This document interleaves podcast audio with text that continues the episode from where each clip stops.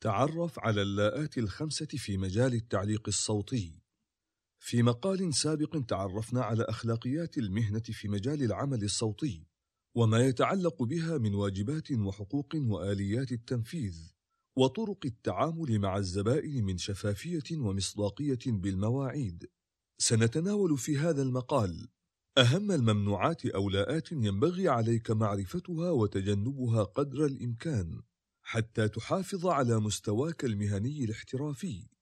تعرف على قائمة الممنوعات.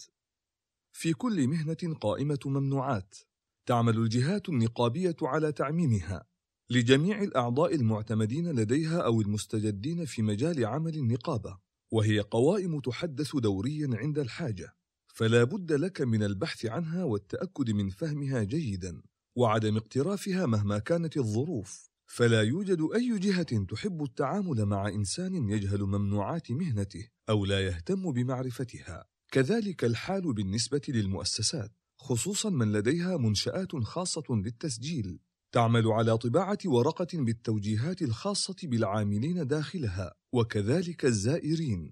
فقد تجد لافتة أو إعلانا عن تجنب المشي السريع بالقرب من الاستوديو مثلا. أو بمنع إدخال المأكولات والمشروبات إلى داخل غرفة التحكم الهندسة الصوتية استوديو البث المباشر وغير ذلك. تأكد من التزامك بالتعليمات مهما كانت صغيرة. أولا لا تكن كالأطرش في الزفة. ما الذي قد تفعله إن قررت السفر في سياحة أو عمل لبلد ما؟ من المؤكد أنك ستبحث في الإنترنت عن المكان الذي سوف تسافر إليه وما يحتويه من منشآت، فنادق، مطاعم، وهل المكان سيكون قريبا من مركز المدينة، محطة الحافلات أو المترو؟ وقد تحصل على خريطة سياحية للمدينة، تتعرف على الطرق والمعالم الرئيسة حتى لا تتوه في أزقتها، وكذلك لو فكرت الدخول إلى مشروع بناء مسكنك الخاص، ستتعرف على أسعار المواد الخام وتكاليف التصاميم والإشراف الهندسي. بالمثل في مجال التعليق الصوتي. يلزمك التعرف أكثر إلى العناصر المرتبطة بالإنتاج الصوتي وما هي علاقة كل عنصر بالآخر وما هي علاقتك مع كل العناصر والتعرف قليلا على أبجديات عمل كل عنصر. يلزمك أن تثقف نفسك في مجال الهندسة الصوتية المونتاج التوزيع المقامات طبقات الصوت. ويلزمك كذلك معرفة أين أنت وما هو مستواك في هذا المجال.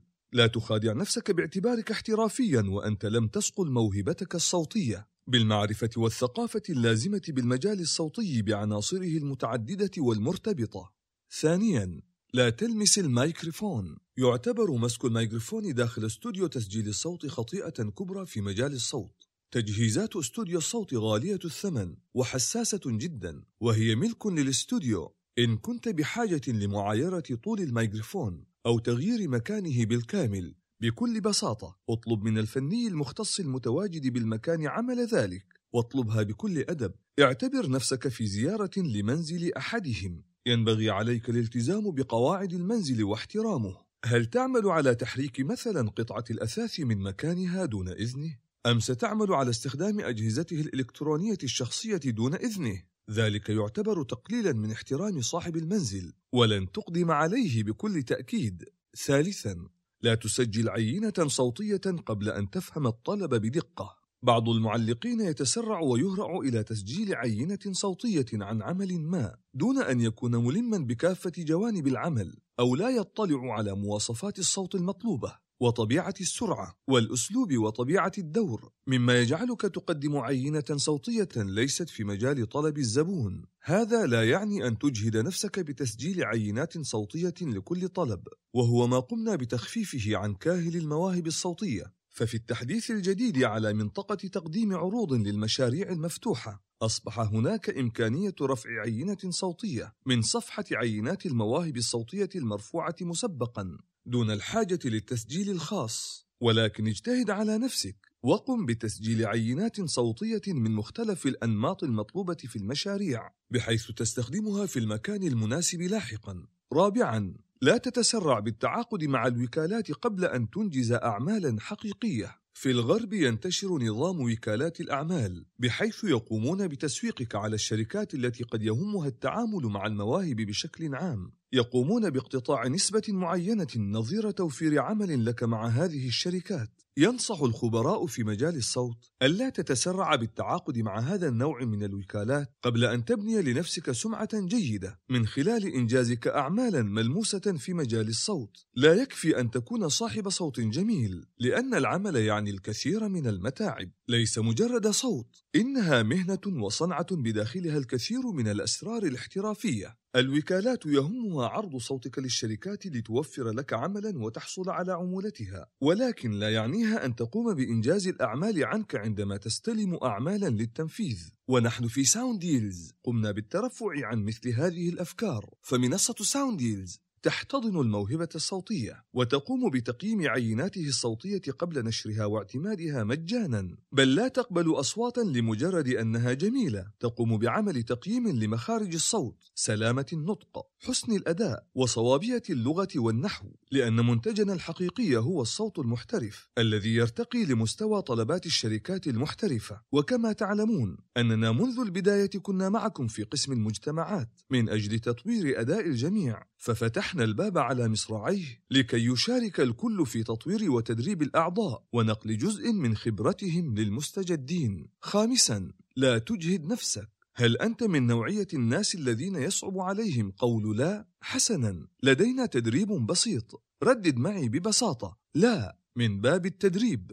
إن موهبة الصوت وكل موهبة بشكل عام تعتمد عليك وحدك. الصحة الجيدة الطعام الصحي الجيد النوم الجيد تقنين ساعات العمل قدر الإمكان. تهيئة الأجواء من أجل الإبداع. التدريب. الثقافة. كلها أمور تحتاج منك أن تتعامل مع جسدك بعناية واهتمام. تخيل لو أنك كاتب محتوى وتبذل وقتا طويلا في الجلوس على الكرسي. باحثا عن مواد تدريبية لجمعها ترجمتها إعادة صياغتها ثم إخراجها في مثل هذا المقال. وبعد عدة مقالات وعدد كبير من الساعات تبذله في إعدادها وتأليفها. تعرض جسدك لعلة ما لا سمح الله مما اضطرك للابتعاد عن الكتابة لفترة ما. ما الذي استفدته صحيا ومهنيا من عدم العناية بجسدك والاهتمام بصحتك؟